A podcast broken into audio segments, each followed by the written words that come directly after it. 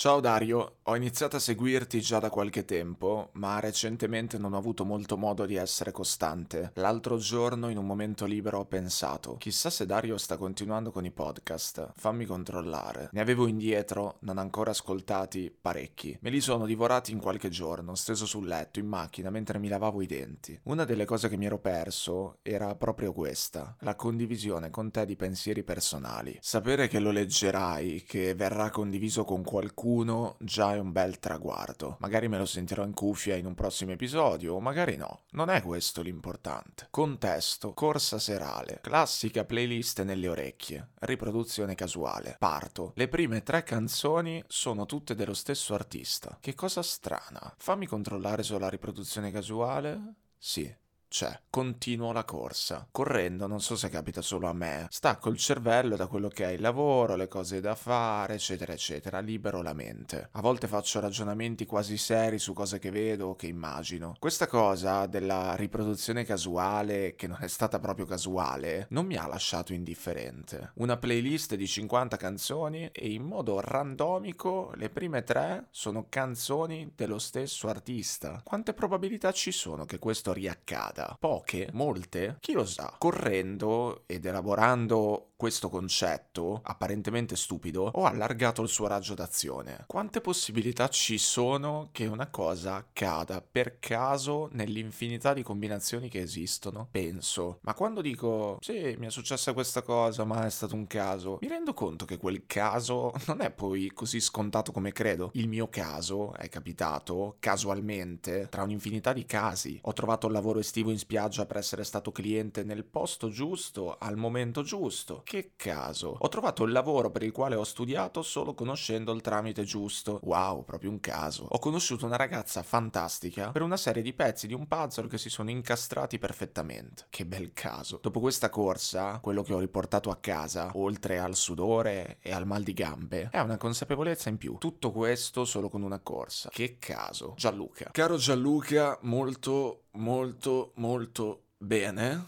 Grazie per avermi inviato questa mail a secondariopodcast.gmail.com L'altro giorno stavo guardando l'eredità perché ultimamente mi è presa questa cosa di guardare l'eredità mentre ceno e a un certo punto è capitata una domanda sulle regole della pallavolo. Io ho giocato a pallavolo per eh, circa due anni e devo dire che ero anche piuttosto bravo, cioè ero, ero forte, lo dico con grande modestia. Infatti rimpiango molto di aver smesso pallavolo, non tanto perché fossi bravo, cioè sì, probabilmente anche per quello, ma soprattutto perché mi divertivo proprio a giocarci, cioè mi divertivo ad alzare la palla, colpire la palla, schiacciare la palla, stare in campo, mi piaceva proprio come sport. Tra tutti gli sport che ho fatto, e ne ho fatti tanti perché sono sempre stato un tipo piuttosto sportivo, la pallavolo è sicuramente quello che mi divertivo di più a praticare. E dico divertivo perché una volta concluse le scuole superiori ho poi smesso di giocare, non mi è mai più capitato di giocare a pallavolo praticamente. Mi ricordo che il mio prof di educazione fisica, che tra l'altro è uguale a quello del banco dei pugni, eh, non mi ricordo come si chiami, il padre, non voleva che io battessi perché battevo troppo forte e quindi rischiavo di fare male ai miei compagni che dovevano ricevere. E io questa cosa non l'ho mai capita fino in fondo, cioè cos'è colpa mia se non siete capaci di fare un maledettissimo bugger, cioè io non mi devo divertire per colpa vostra, eh? Cioè col- colpa mia se non siete capaci di, di, chiudere le braccine e ricevere la palla, no, io, io voglio divertirmi, io vi voglio abbattere come dei birilli senza nessuna pietà, no? Non mi interessa niente. Perché non posso? Perché? Che cosa lo impedisce? Il fatto che fossi a scuola. In effetti non potevo, non potevo proprio. Il risultato di questo invito a contenersi e il risultato di aver smesso pallavolo è che adesso ho uno sciro represso dentro che ogni tanto vuole uscire. Per la cronaca io sono anche un grande amante del beach volley e a beach volley ho continuato a giocarci anche una volta finite le scuole superiori. Una volta devo dire che ci giocavo di più al mare, nel mio storico stabilimento balneare di Pinarella di Cervia in insieme ai miei amici. E nonostante siano quasi due estati ormai che non tocco palla perché più cresco, più il tempo trascorso al mare d'estate si riduce, rimango comunque un grande amante del beach volley. Del tipo che se mi incontri per strada, a Bologna, sotto i portici, in un giorno qualsiasi e mi dici Uè Dario, partitina beach? Io vengo, io ti rispondo di sì. Anche se non c'è il mare, non c'è la spiaggia, non c'è la sabbia, chi se ne frega, cioè andiamo a comprare, che ne so, la sabbiolina dell'acquario per i pesci, quella della lettiera per i gatti, la sparaggiamo in piazza maggiore e giochiamo così, di botto senza senso. Che magari poi ha anche dei lati positivi giocare a beach volley in Piazza Maggiore tipo mi viene in mente uno così sempre a caso che non ci sono quelli che ti giocano a racchettoni di fianco. Sai no? Che al mare in spiaggia esistono le due fazioni due team contrapposti il team racchettoni e il team beach volley. Io nel caso non si fosse capito sono tutta la vita team beach volley. E c'è molta tensione eh, tra queste due fazioni tra questi due gruppi. Non si scherza mica è un po' come tra Virtus e Fortitudo qua a Bologna per il basket. Quelli che giocano a racchettoni va detto sono tipicamente molto più irascibili molto meno simpatici di quelli che giocano a beach volley, non c'è storia. Cioè, loro se la credono proprio, si vede, è proprio evidente, con le loro padelline lì di legno, o almeno quelli con cui ho avuto a che fare io a Pinarella di Cervia se la credevano. Poi non so, non so gli altri, non so se valga per tutti, ma la mia esperienza mi insegna questo, che sono spocchiosi. Cioè, bastava che la palla finisse per sbaglio nel loro campo, perché nel mio storico stabilimento balneare a Pinarella di Cervia i campi sono combacianti, credo che sia così abbastanza ovunque, però non lo so. E li vedevi che questi proprio si indisponevano, si infastidivano, che proprio scattavano, vedevi l'odio nei loro occhi crescere nei tuoi confronti mentre ti restituivano con un calcio la palla. Perché? Perché gli rovini l'azione, perché gli rovini il punto, gli fai perdere il punto, ma capirai. Manco fosse Roland Garros del, del racchettone, o cioè Pinarella di Cervia. Cioè un livello di serietà assolutamente sproporzionato al contesto. A onor del vero, devo dirlo, ci sono anche i montati del beach volley. Alla fine in spiaggia è facile trovare dei montati, ci sono montati di ogni genere, ci sono quelli che riescono ad essere dei montati anche semplicemente standosene lì fermi, sdraiati sul lettino a prendere il sole, pensa te, cioè quelli che li vedi lì che stanno lì a fare gossip con la loro rivistina, il loro costumino firmato, montati. Io lo so che mi sparlate dietro perché sono bianco cadaverico. Scusate eh, se non arrivo al mare già arancione, perché non mi faccio le lampade come voi, scusate. E scusa anche se mi sto dilungando su questa cosa. Cioè, perché mi sto dilungando su questa cosa? Ma che cazzo sto dicendo? Perché? Che cosa te ne frega te di queste robe?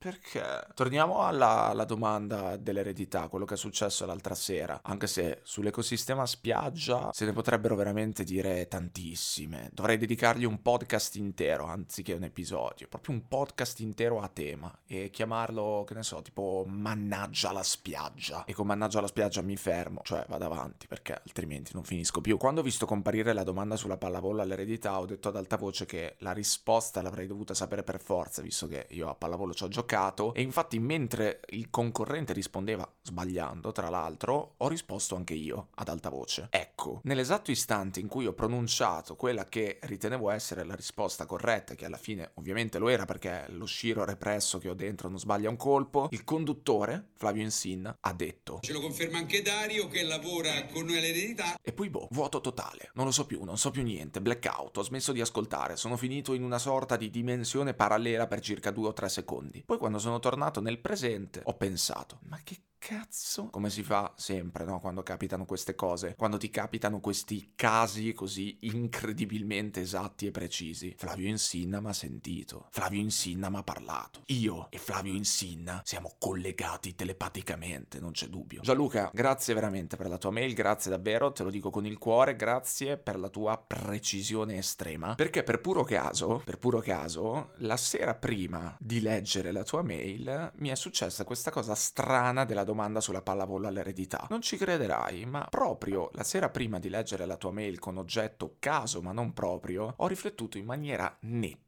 proprio in maniera forte, sul fatto che a me questa roba dei casi esatti, delle coincidenze strane, mi succede molto spesso, specie nell'ultimo periodo. È assurdo, no? Anche questo. È assurdo che io abbia letto la tua mail proprio la mattina dopo, la sera in cui all'eredità Flavio Insinna mi ha praticamente ringraziato per una domanda alla quale pochi istanti prima avevo detto ad alta voce di saper rispondere. Ovviamente non si riferiva a me, purtroppo, ma a un autore del programma che... che lavora con noi all'eredità e poi anche un grandissimo arbitro di pallavolo. Ma sai che bello essere autore dell'eredità. Cioè scoprono un sacco di cose interessanti gli autori dell'eredità, con la scusa che devono trovare sempre delle informazioni nuove. Io non so cosa significhi essere un autore dell'eredità, eh, però nella versione idealizzata che ho di quel lavoro mi ci vedo bene. Qualcuno ha per caso un contatto in Rai da fornirmi? Parenti, amici, cugini, compagni di racchettoni? In Rai? No, eh? Gianluca, tu hai per caso, per caso sempre, dico, un contatto di fiducia nel team dell'eredità da girarmi un po' sotto banco, una raccomandazione? Vabbè, se sì aspetto la tua mail o la mail di qualcun altro che per caso, per caso ce l'ha. Detto questo, Dario, il mio nome, non è un nome così diffuso, sai? In Italia si chiamano Dario circa 84.352 persone. Tanto per farti capire, per darti un termine di paragone, di Giorgio ce ne sono circa 310.883.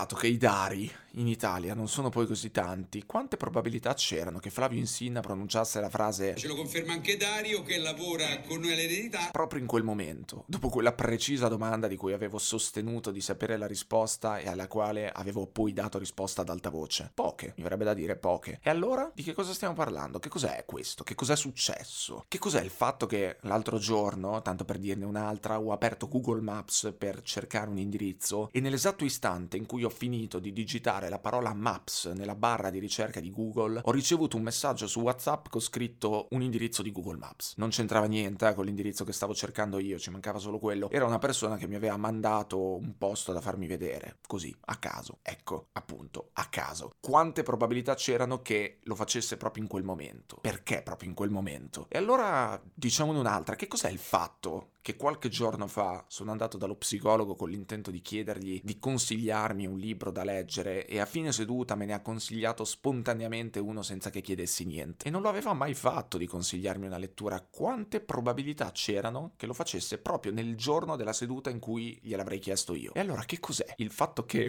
un po' di tempo fa trovai in un libro che stavo leggendo un riferimento a Icaro, colui che rinchiuso insieme al padre nel labirinto di Creta fuggì volando con le ali che Dedalo aveva adattato con la cera al proprio corpo e a quella del figlio. E qualche ora dopo aver finito di leggere, accesi la radio e nel giro di un minuto cominciarono a parlare di chi? Di Icaro, come accorgendosi del fatto che io mi fossi messo all'ascolto. E non è finita, magari fosse finita, perché quello stesso giorno mi scrisse un ragazzo che non sentivo tipo dal 2016, Federico, con cui avevo lavorato a un progetto di gruppo all'interno di un percorso di imprenditoria giovanile che indovina come si chiama? Mannaggia la spiaggia. No, scherzo. Si chiama Icaro. Icaro. Ed esiste ancora questo corso. Si chiama Icaro. Esiste ancora, si chiama ancora così. E io fui tra i pionieri, cioè tra le cavie. Fui uno di quelli della prima edizione perché nel 2016 era l'anno che lo inauguravano. Poi da lì si è evoluto tantissimo ed è stata una gran esperienza. Una gran bella esperienza. Molto formativa, molto interessante. Ho capito grazie ad essa un sacco di cose che non mi piacciono. Che è una cosa molto importante da capire. Comunque sì, triplo Icaro quel giorno. Riferimento nel libro, riferimento in radio, ricomparsa di un membro del gruppo del progetto Icaro dopo anni che era praticamente scomparso. Che caso, eh? Non me lo sto inventando, eh? Non sto esagerando, è tutto vero. So che fa molto Adam Cadmon messa così, che poi chissà che cosa sta facendo Adam Cadmon. Secondo me sta tipo rastrellando il giardino di casa sua. Me lo vedo lì che canticchia extraterrestre di Eugenio Finardi mentre rastrella le foglie. Bella immagine. Comunque, eh, anche qui, cioè anche nel caso di Icaro, la domanda rimane sempre la stessa. Quante probabilità c'erano che succedesse? Quante possibilità ci sono che una cosa accada per caso nell'infinità di combinazioni che esistono? Giunto a questo punto, Carl Gustav Jung, io non posso non tirarti in mezzo. Così almeno do anche un po' di contenuto a questo episodio che fino adesso è praticamente un vaneggiamento senza capo né coda tra Flavio Insinna, Beach Volley e Adam Cadmon. Jung, a questo punto aiutami tu che ti sei occupato nelle tue riflessioni, tra le altre cose, anche di quando hai quella sensazione che un caso abbia senso e che quindi non sembra affatto poi così casuale, per dirla proprio brutta. Quando un caso non è poi così scontato come si crede, per dirla con le parole di Gianluca. Insomma, la sincronicità degli eventi, le coincidenze significative. Era impossibile per me non arrivare qui in questo episodio. La sincronicità è un concetto definito come, e qua pesco direttamente dalla definizione di Wikipedia, un principio di nessi a-causali che consiste in un legame tra due eventi che avvengono in contemporanea, connessi tra loro, ma non in maniera causale, cioè non in modo che l'uno influisca materialmente sull'altro.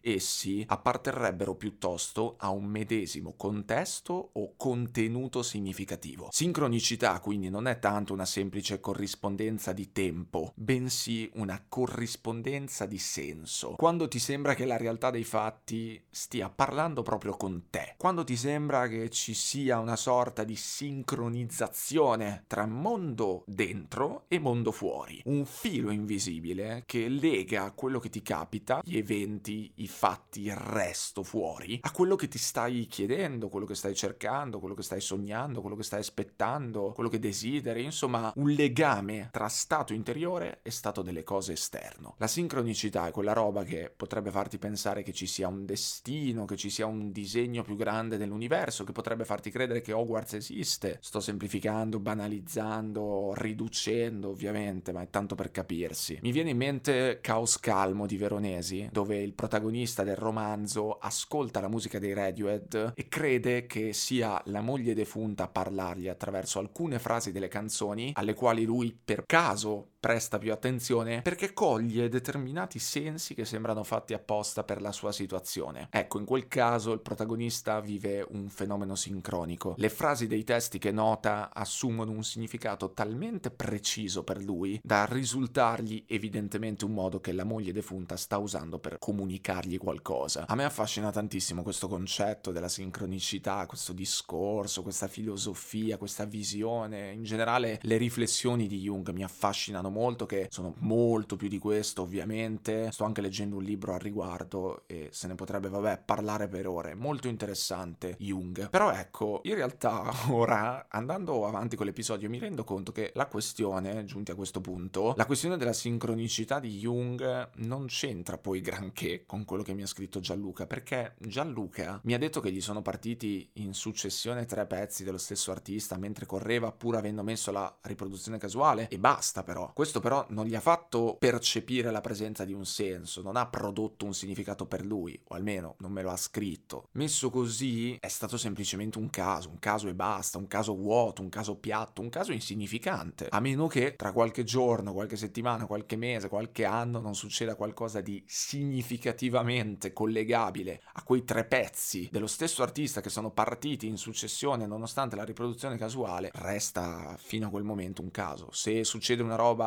collegata in maniera significativa, Gianluca, scrivimelo che così ci preoccupiamo tutti insieme. Che poi oh, potrebbe, potrebbe succedere. Le probabilità che possa succedere magari sono aumentate proprio perché ne ho parlato, proprio perché ne sto parlando e perché Gianluca sta ascoltando l'episodio. Chi lo sa? Magari ora Gianluca sarà predisposto maggiormente a cogliere dei significati collegati a quell'evento, collegabili a quell'evento, perché alla fine è tutto un fatto di predisposizione, di apertura, di guardarsi intorno, di assorbire l'ambiente circostante e farsi assorbire dall'ambiente circostante. Gianluca comunque ha detto che ha trovato il lavoro estivo in spiaggia per essere stato cliente nel posto giusto al momento giusto, che ha trovato il lavoro per il quale ha studiato conoscendo il tramite giusto, che ha conosciuto una ragazza fantastica per una serie di pezzi di un puzzle che si sono incastrati alla perfezione. Tutti questi sono casi, sì, sono effettivamente casi, casi che acquisiscono significato, casi che non sembrano poi così casuali casuali a posteriori perché hanno provocato delle conseguenze importanti nella vita di Gianluca. Gianluca sei stato il cliente nel posto giusto al momento giusto, hai trovato il lavoro conoscendo il tramite giusto, hai trovato la ragazza giusta per una serie di giusti incastri, però tutto, tutto questo diventa giusto soltanto una volta che si è dimostrato tale. Forse non esiste una cosa giusta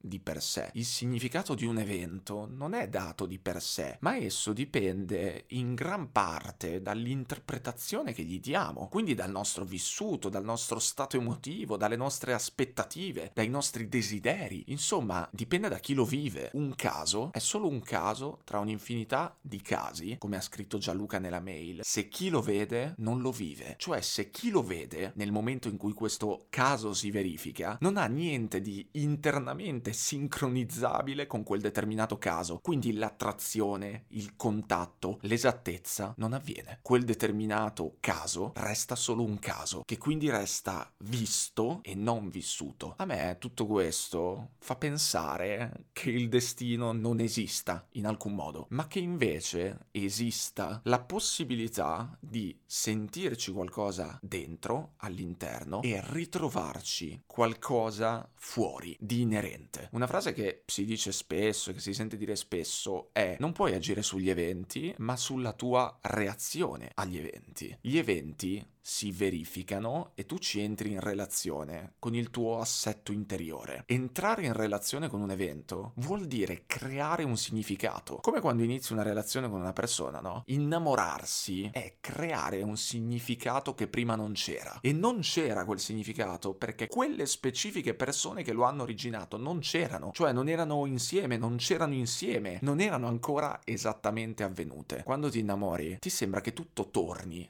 o forse che tutto vada in maniera molto più lineare, molto più densa, molto più incontrastabile. Ma forse non è che tutto torna o tutto va, è che il significato originato con l'altra persona si espande producendo un effetto domino di significati ulteriori e improvvisamente ogni cosa intorno a te significa, ogni cosa torna, ogni cosa va meglio. Innamorarsi di qualcuno, forse, è innamorarsi della vita, che smette di essere un susseguirsi insensato di fatti, cose, persone o di fatti, cose, persone a cui bisogna assegnare un senso ed evolve in un insieme di situazioni significative. E tutto sembra improvvisamente essere sensato di per sé. Forse non c'è nessuna predestinazione, forse non c'è nessun lavoro giusto per te, forse non c'è nessuna persona giusta per te, forse non c'è nessuna donna o uomo della tua vita, forse non c'è nessuna strada giusta per te. Ci sei tu, gli eventi casuali e gli eventi casuali che diventano soltanto tuoi e che quindi smettono per questo di esserlo. Ci sei tu, gli eventi casuali e le persone che diventano intimamente tue, non perché effettivamente lo siano, ma perché lo diventano, appunto. Ci sei tu e tutto. E in quel tutto ci sono i tuoi tutto